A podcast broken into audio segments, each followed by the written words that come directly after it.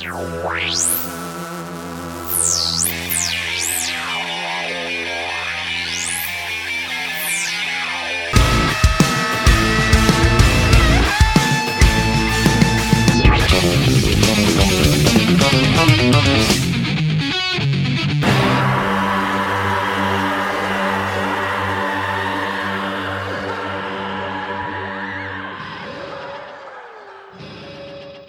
Hello, freaks, and welcome to Radical Research. Drop dead, incredible and nervous, insufferable, and careless, merciless, inefficient, impersonal and fussy, needless, useless, mentally confused, with bureaucracy, I feel like living with one hand. I'm trying to win the contest.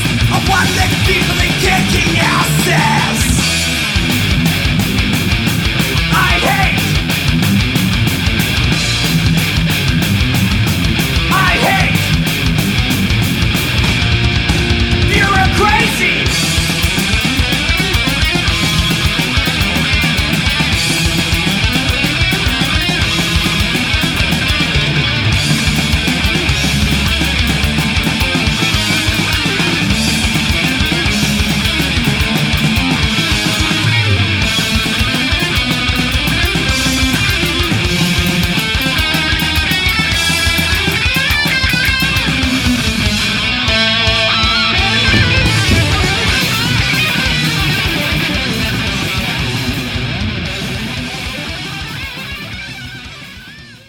Tech or not to tech? That's the question.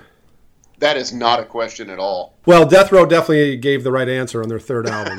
yes, they did. they decided to tech. That's a bit from Deception Ignored, the album under the microscope in this episode. Uh, that's a track called Bureaucrazy, which um, probably a good choice for bonus track because I don't think it lived up to the other seven on the album. Do you?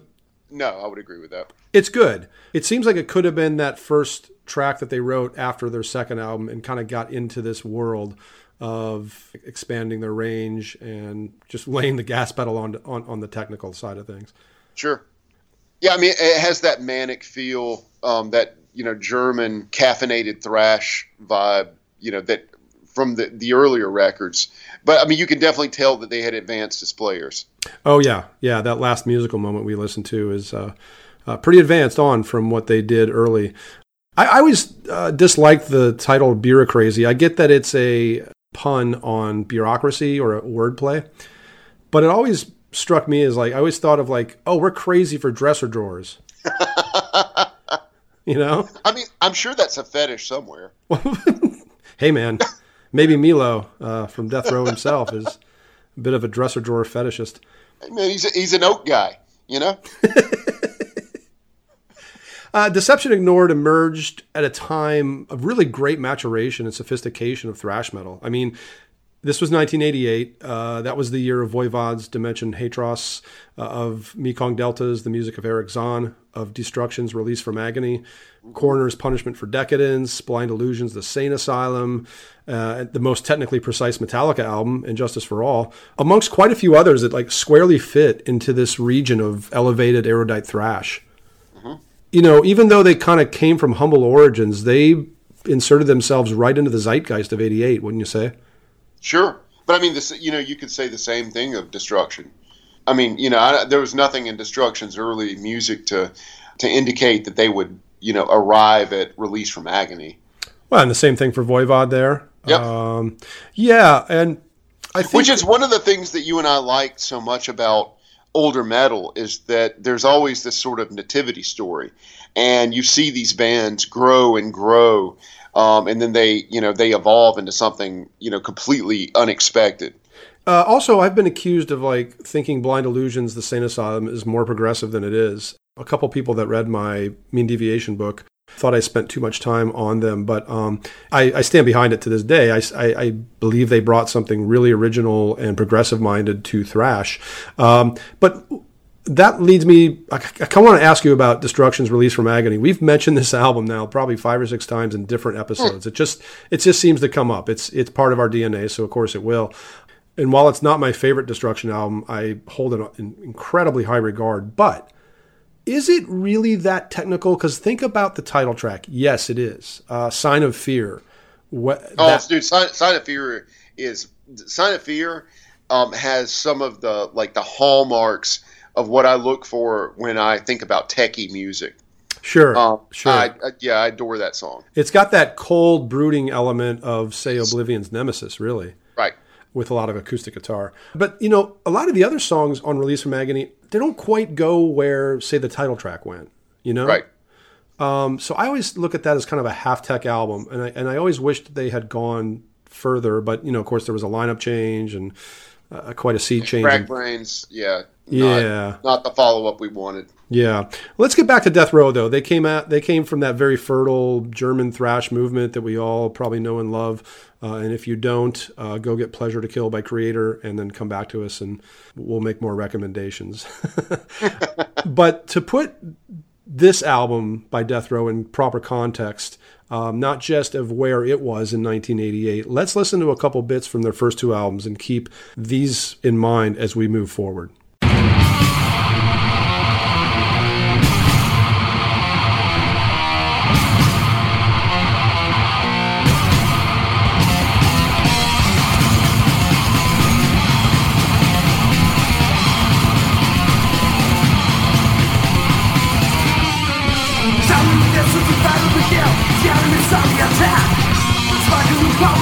Taking breath Killer, killer's face is back Danger from the smell of the grave. The starts to die. Smell the smell of burn of flesh. Legend with demons of war. Gun of people stealing away Went to death of the sky. Let you wrong, search for breath. Damn the family you die. Mutilated Lacerated Perforated. False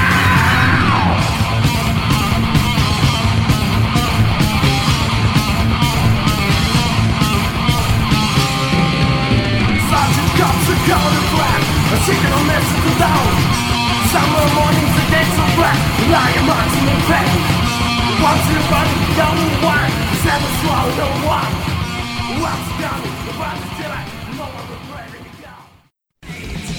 Deadly pain.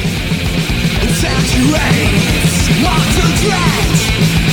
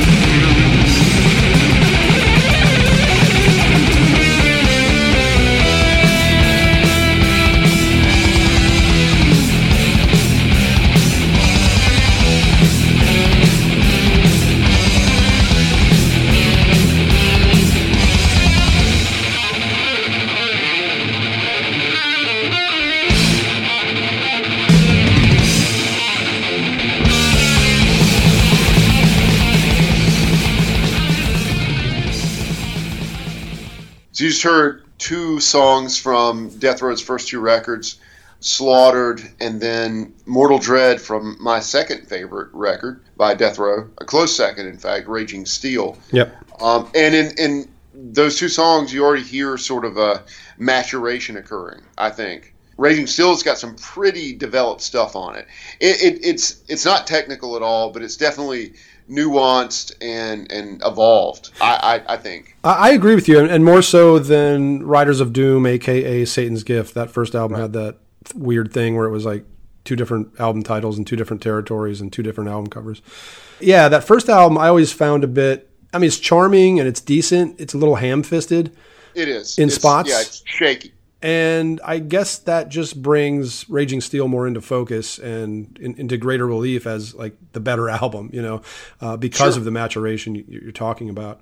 No change in lineup there. We had uh, Marcus Hahn on drums. We had uh, Milo on bass and vocals, Sven Fluge on guitar, and uh, Thomas Priebe on guitar. So um, that band actually started as a, a band called Samhain. Samhain. Yep, Samhain. Yep, from Samhain. eight, Yep. 84 to 86. Yeah, Yeah. So apparently they'd never heard of uh, Glenn Danzig's crew. Uh, apparently not. made some really shaky demos, and um, here we have them in uh, '87 with Raging Steel and Mortal Dread. That's the last little snippet we heard. Then they had a lineup shift, and they brought in Uffe Osterländer for Thomas Priebe on guitar. And man, history tells us this now. Uh, but even then, he was clearly the main catalyst for the band shift into this much Oh, more sure. technical and difficult material. Yeah. As an aside, uh, this guy Osterlander was a part of this uh, short-lived "End Amen," uh, which featured two members of Psychotic Waltz. Because Psychotic Waltz, who we mentioned a lot last episode, and we tend, we're, we're tending to mention them quite a bit lately, but Psychotic Waltz and Death Row toured together in '92, formed a kinship, and then came this, um, you know, kind of one-off album by End Amen. It's not nearly as good as it should be. I was going to say the same thing. It's kind of on paper, it I love On it. On paper, yeah, it's uh, yeah, a match made in heaven. yeah yeah it doesn't it doesn't work too well so so we have in the radical research lens anyway in, in our vision ufa osterlander was on one great album and two not so good albums Yes. and, uh, and and unfortunately, I bought the End Men record when there was nothing but paper. right Y- y- YouTube could have saved me twenty five dollars. right well did you flip it for like at least 10 I probably not. okay you probably could now Maybe. It's still an unacceptable loss. So, yeah, the band comes out with their third album in 88, Deception Ignored. And I think right from the album cover, you know that they are changing. You know that it's it's a different Death Row. And we're going to listen to the first evidence of that uh, in the opening track. This is a snippet from Events in Concealment.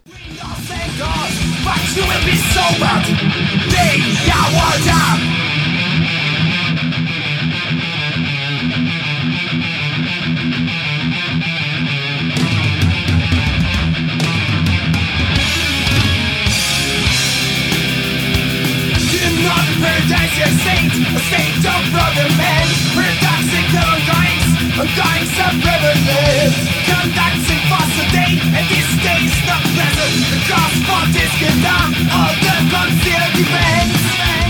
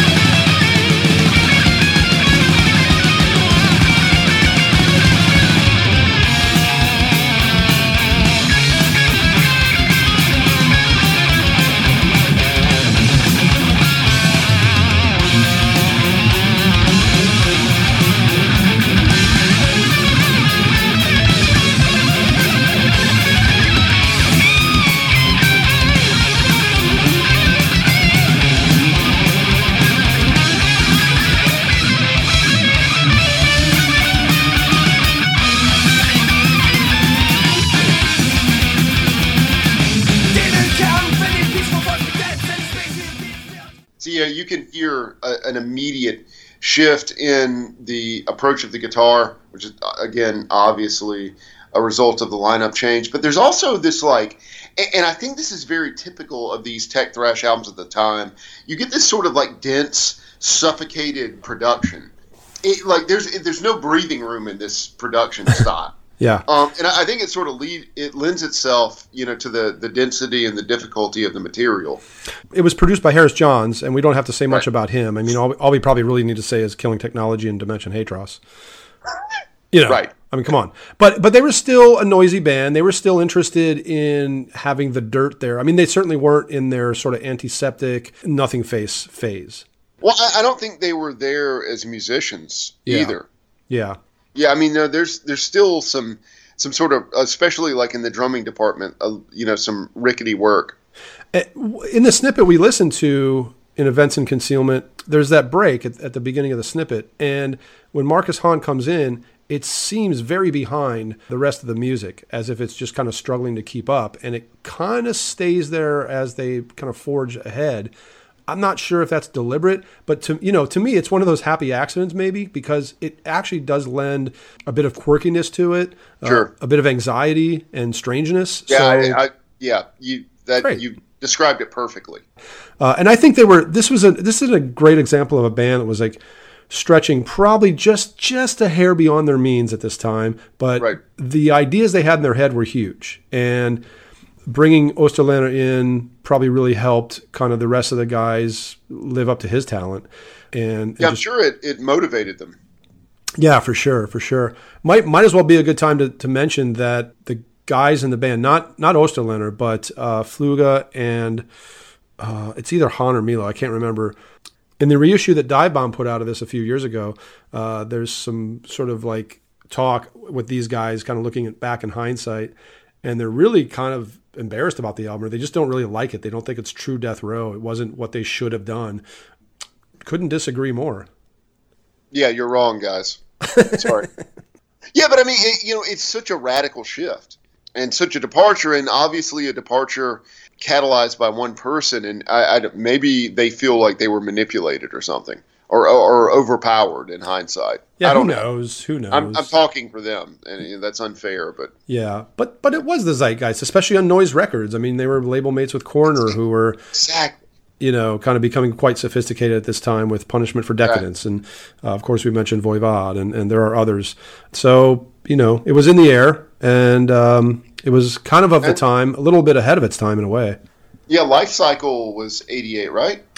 Uh, yeah, yeah, that's Yeah, well, because we got to yeah, mention life that. cycle 88, but yeah, because No, no, uh, no, no. Sorry, Life Cycle has to be eighty nine because it has those Watchtower rips. But but then again, those Watchtower rips could come from the Instruments of Random Murder demo from eighty seven. Here, let let let us consult the Oracle.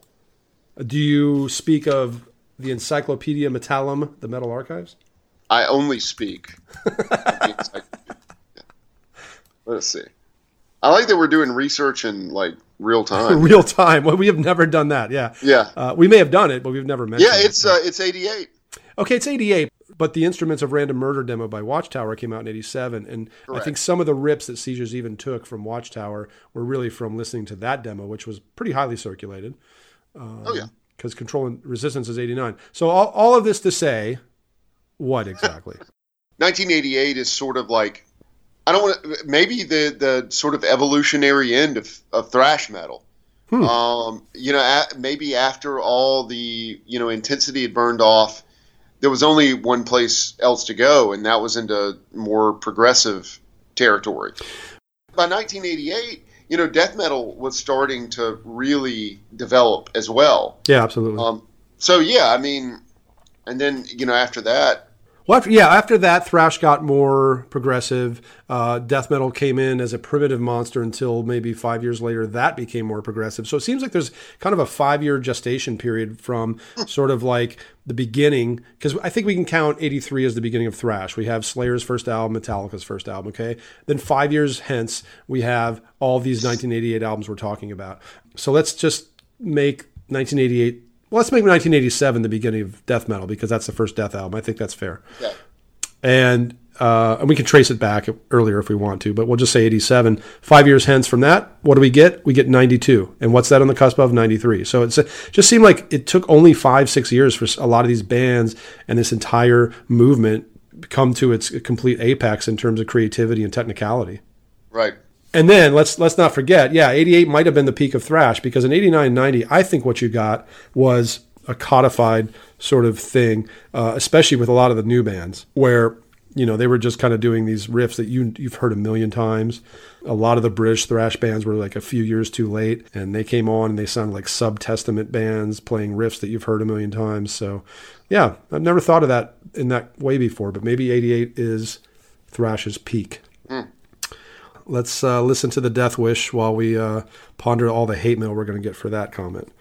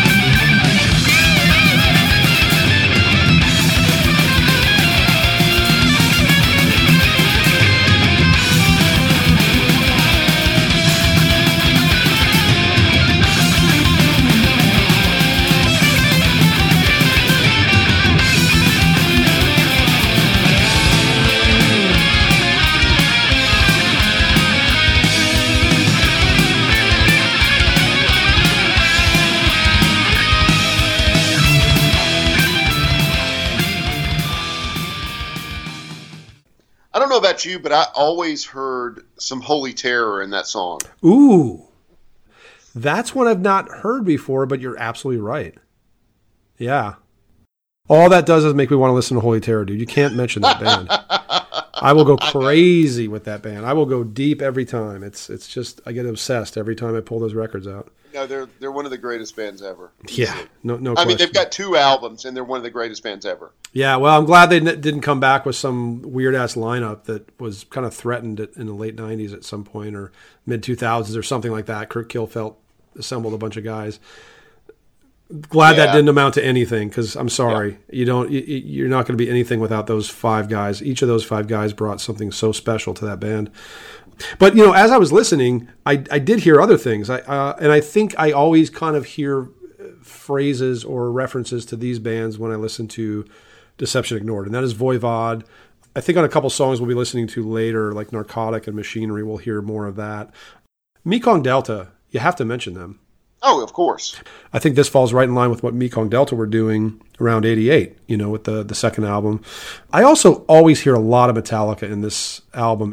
It's almost easy to forget that Metallica were these like architectural geniuses back in the days of like Master of Puppets and Justice for All, where you know this finesse and this grandiosity of their work at that time, they were just really sculpting thrash in this genius way. And I hear a lot of that. I hear I hear a lot of that in the opener events and concealment. Not so much in the Death Wish, but um, throughout this album, that had to be a huge influence. Well, I, you know, I think too, like that, that it's like you say, it's hard to remember. And, and look, I wasn't there, but I do understand, you know, the the cultural importance of Metallica and the the omnipresence of it. But like, I think now we tend to think of Metallica as like a museum piece, right? But like at the time, I mean, they were like the most important band in the world. I mean, you know their their influence just stretched across continents. And I think they were innovative in what they were doing. I think if you just look at that quick maturation from Kill 'Em All to Ride the Lightning, uh, by the way, one of my favorite metal albums, probably a top three metal album for me of all time, Ride the Lightning. Uh, and then Master of Puppets and, and Justice for All. Like by the time of the third and fourth albums, you know, they were really sculpting and being grandiose and being kind of symphonic in a way with thrash. And nobody was really doing it the way they were at that time. And I think a lot of followers came in their wake. Most of them not as good, but I think you do hear a lot of influence in terms of like stretching capability and stretching like in terms of ideas and imagination and stretching arrangement. I would know. be happy to argue that And Justice for All is a progressive thrash record.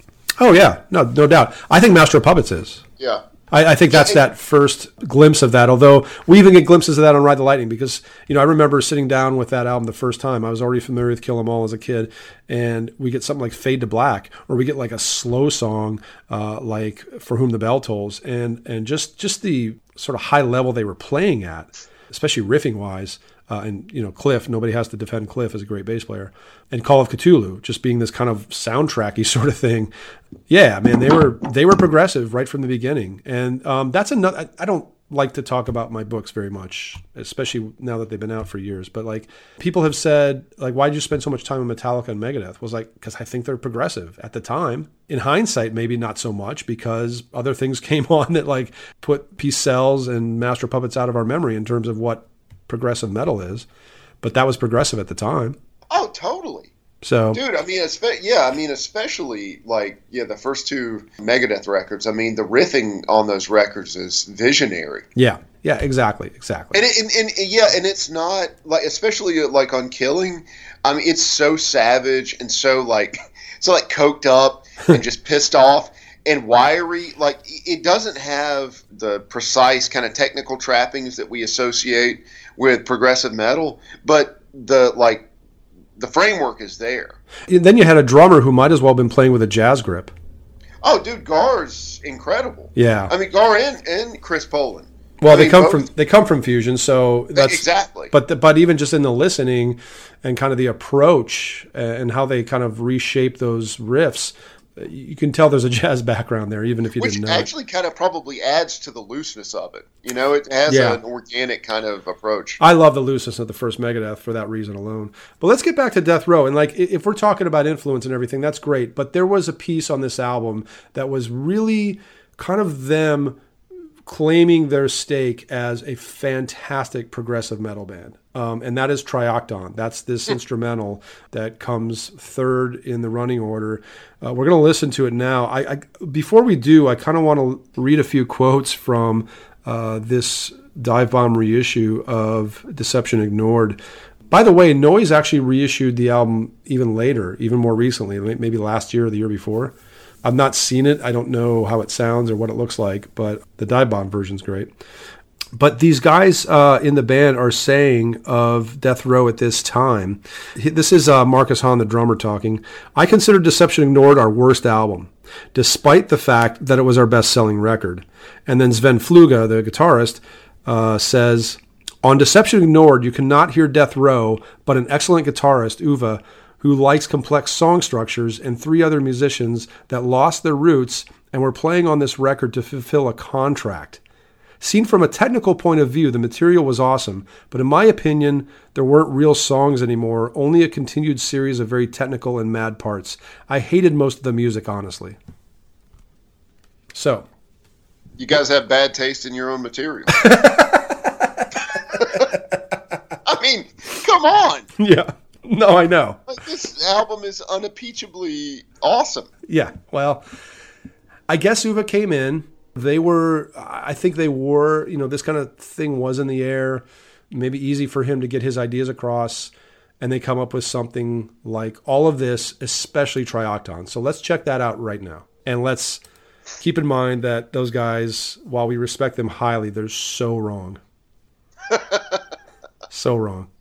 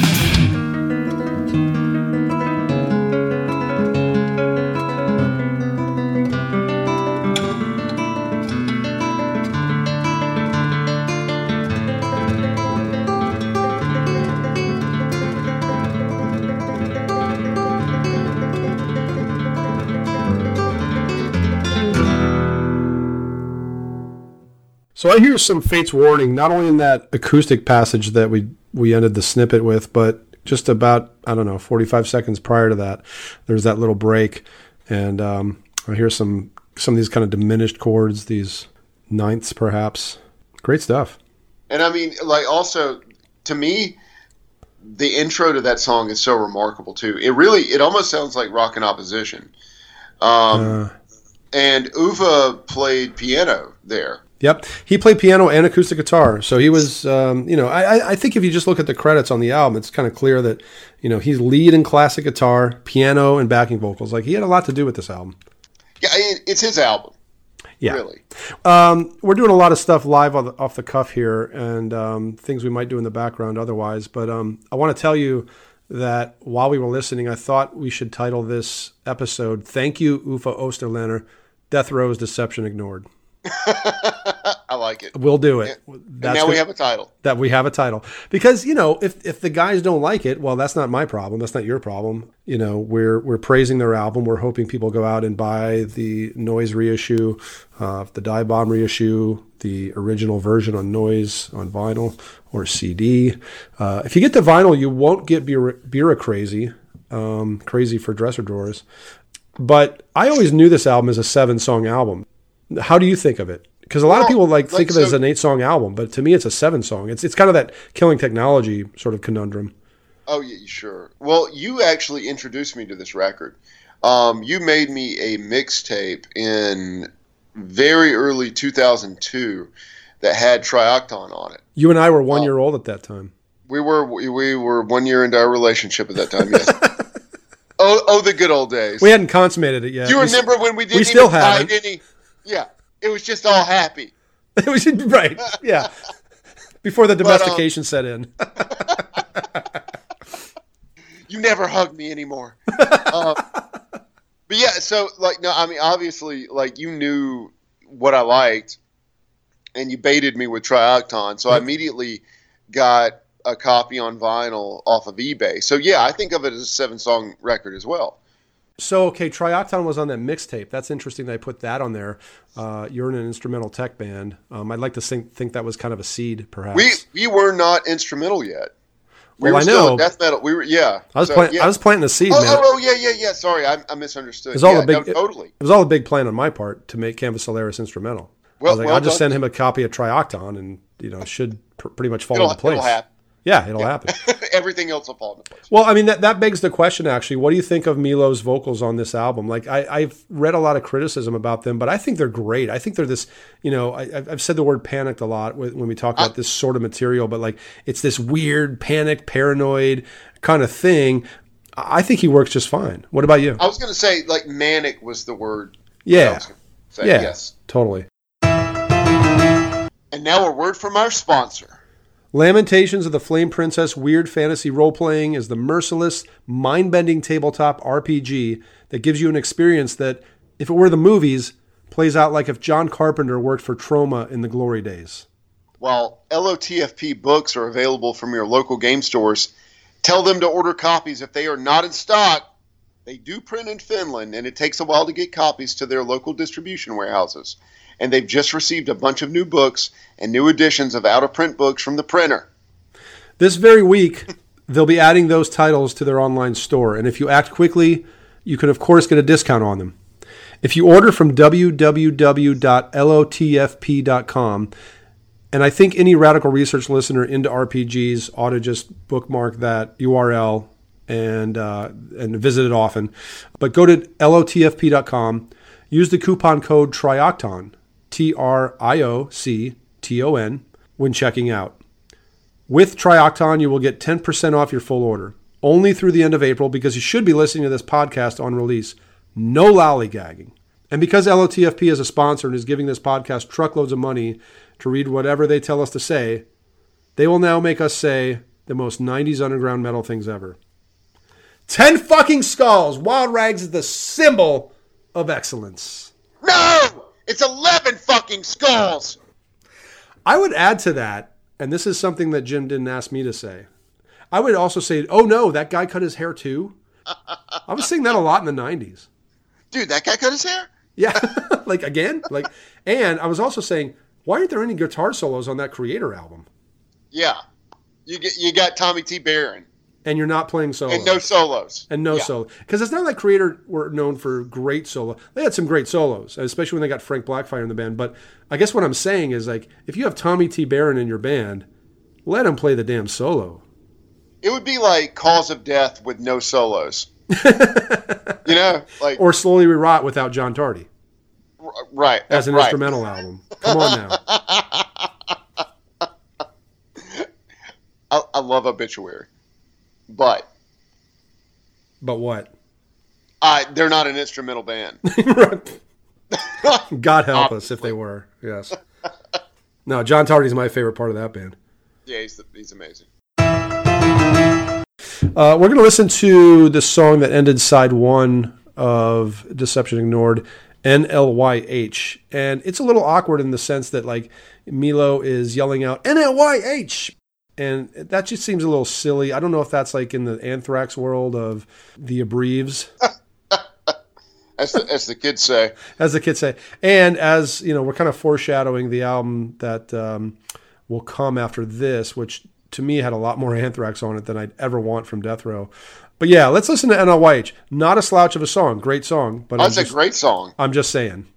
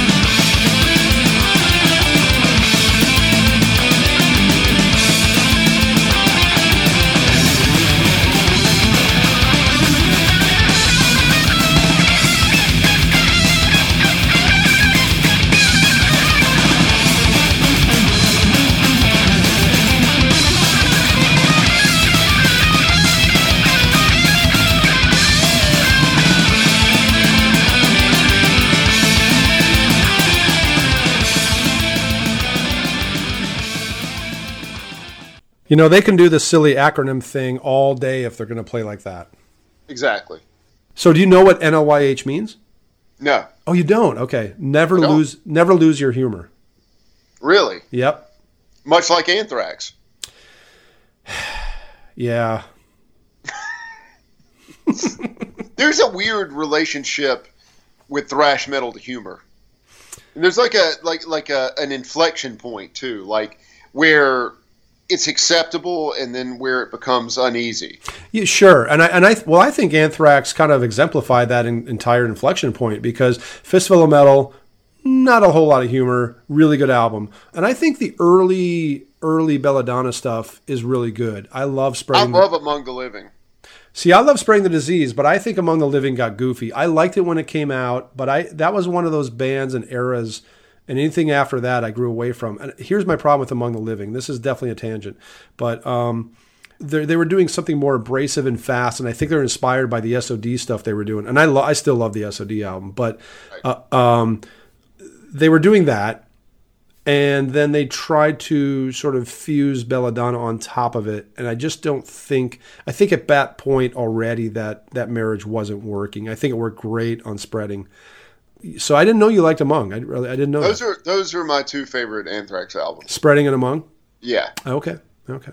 And I, I used to like Sounds of White Noise, and it, it like in concept, I still love it. Right. But eh, but as a as a actual record, I don't. Yeah, me too. I I It's too flawed. I went back to it and hoped I would like kind of rediscover it. And I think that's just because I love John Bush so goddamn much. yeah, I know. I, me too, man. You know, he's such a great vocalist, and um, yeah, too too bad. And it came out in 1993, and I tend to give anything. A yeah, I'll say.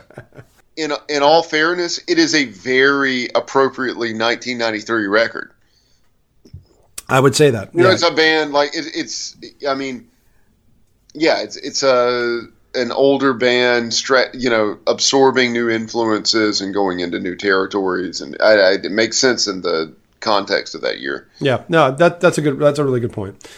Let's jump to side two of Deception Ignored, and I like to think of it in sides because this was a three song side, and we had Watching the World, and then we had two kind of much larger epics that make Deception Ignored extraordinary.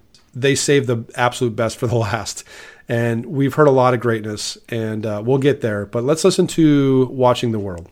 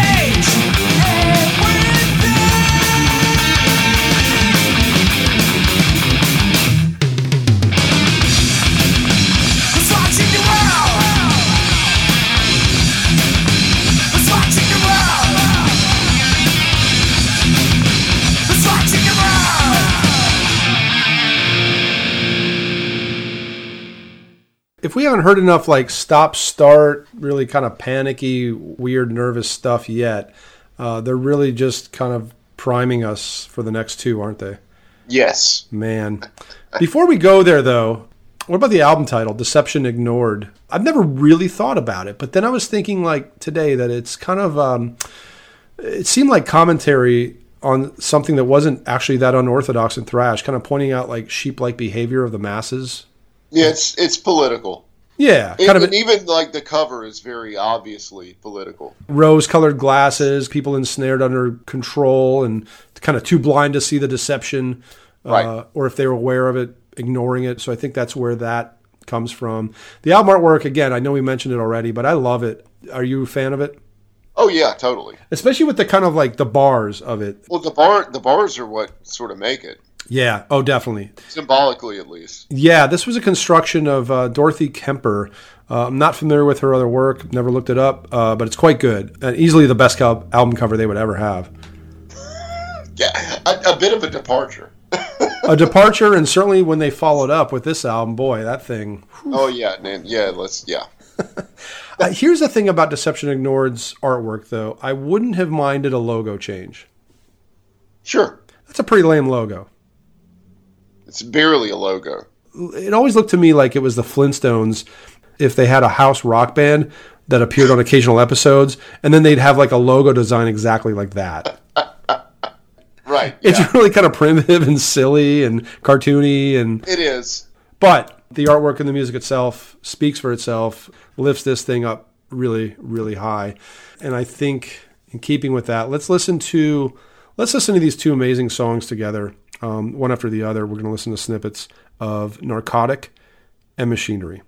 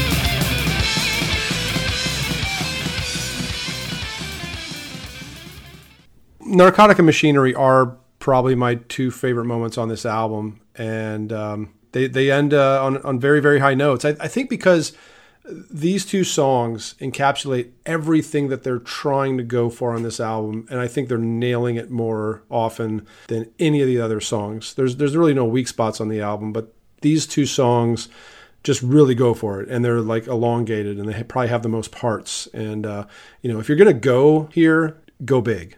Yeah, like because of my allegiances, I often kind of get caught up with Triocton, but Narcotic is the pinnacle of this band for me. Uh, Well, I, I And have- certainly, yeah. certainly th- this era of this band. absolutely. Triocton is amazing. Narcotic, you got to love those squeals in the, in that part of the Oh yeah, totally. And that's like six minutes in.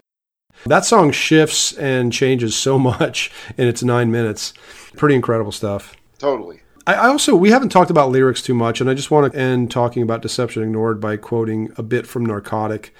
It hardly makes sense. And like the fact that they're German, English wasn't their first language, but it adds to the weirdness, and I'm okay with that. I'm sure you are too. Oh, yeah, absolutely. This comes from a moment in Narcotic.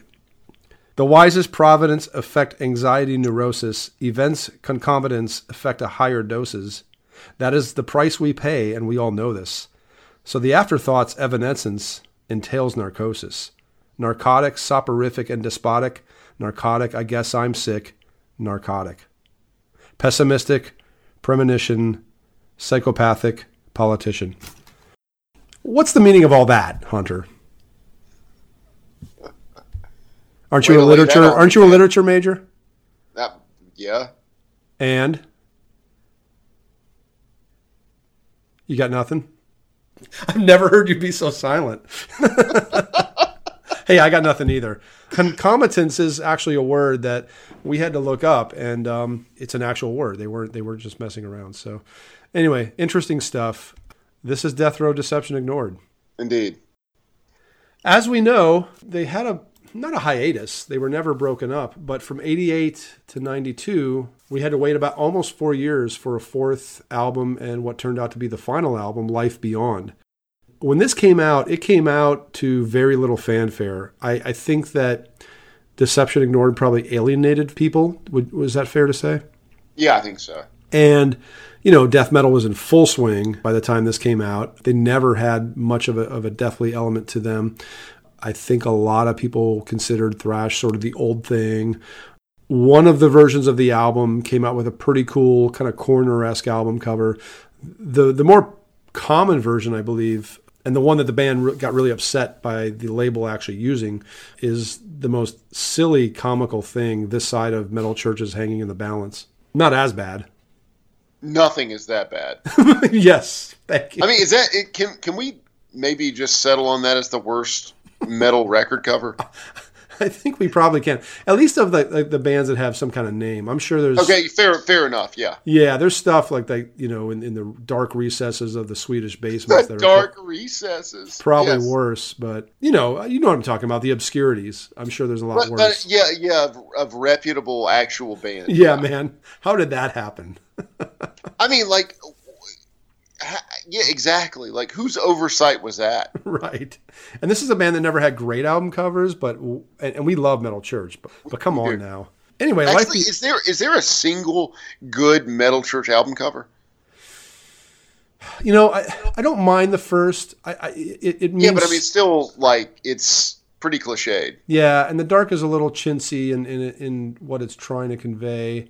The third one, the third and fourth were like afterthoughts, like oh, uh, Yeah, you, oh, need an album cover? band on the cover. Oh Yeah. shit, we need an album cover today. Oh, damn it! Yeah, hey, guys, stand over here. Yeah, yeah, and then after that, it was just kind of either stock or not a lot of thought put into it. But Life Beyond's cover is kind of infamous for being shitty. Also, you know, not a great album. Matt Rudzinski, our great friend, I love Matt to death, but boy, he, he likes this album, I think, a little bit more than we do. He put out a version of it. Yeah, I mean, Matt makes allowances for records that I would not. well, it's the Divebomb way, I suppose. But he does a lot. He does a lot for for thrash, and he's he's a he's definitely an unapologetic thrash guy. And you know, look, Deathrow's Life Beyond needed a CD reissue, so okay, do it. I, I've struggled with this album. I just want to like it a lot more than I do. It's the same lineup. I mean, Osterlehner's there. Right. should be great. Yeah. Um, but I think they were a little shell shocked by what happened with Deception Ignored. Granted, it's their best selling album, but I, I- think even by 92, it, it was clear that they didn't want to keep going in that direction. You think they could have because 93 was right around the corner, that there was still a zeitgeist for this sort of stuff. Yet they didn't. They kind of went into this thrashy, gang vocal, anthraxy sort of stuff. Um, you can tell it's the Deathrow of Deception Ignored, but it's not Deception Ignored. Have you spent much time with this album? I, I mean, en- enough to know that I don't like it all that much. Yeah. Just for context and just to kind of round things out, to give Deception Ignored its real shape, we're going to listen to the title track from Life Beyond, and you can decide.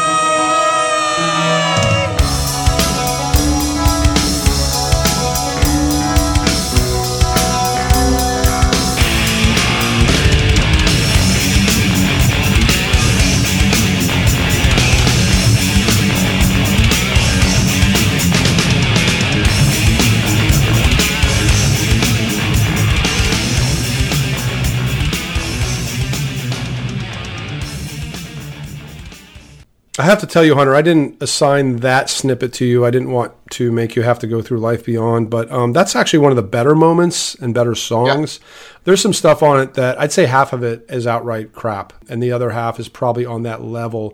You know, a little more aggression, certainly less technicality and less imagination. I was about to say, it still feels like a retreat.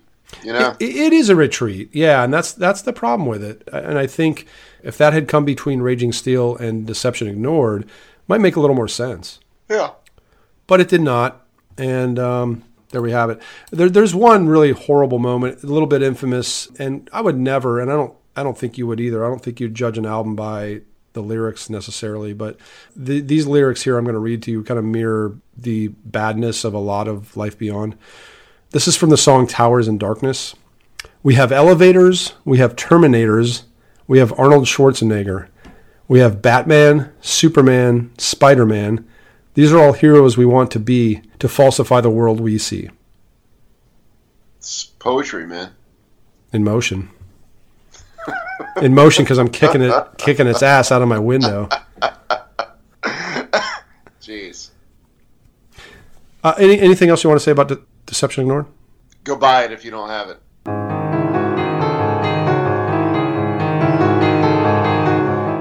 Thanks for listening, everyone. We super appreciate new listeners Todd Manning, Luke Manning. Apparently, no relation there, but we're happy to have lots of Mannings on board.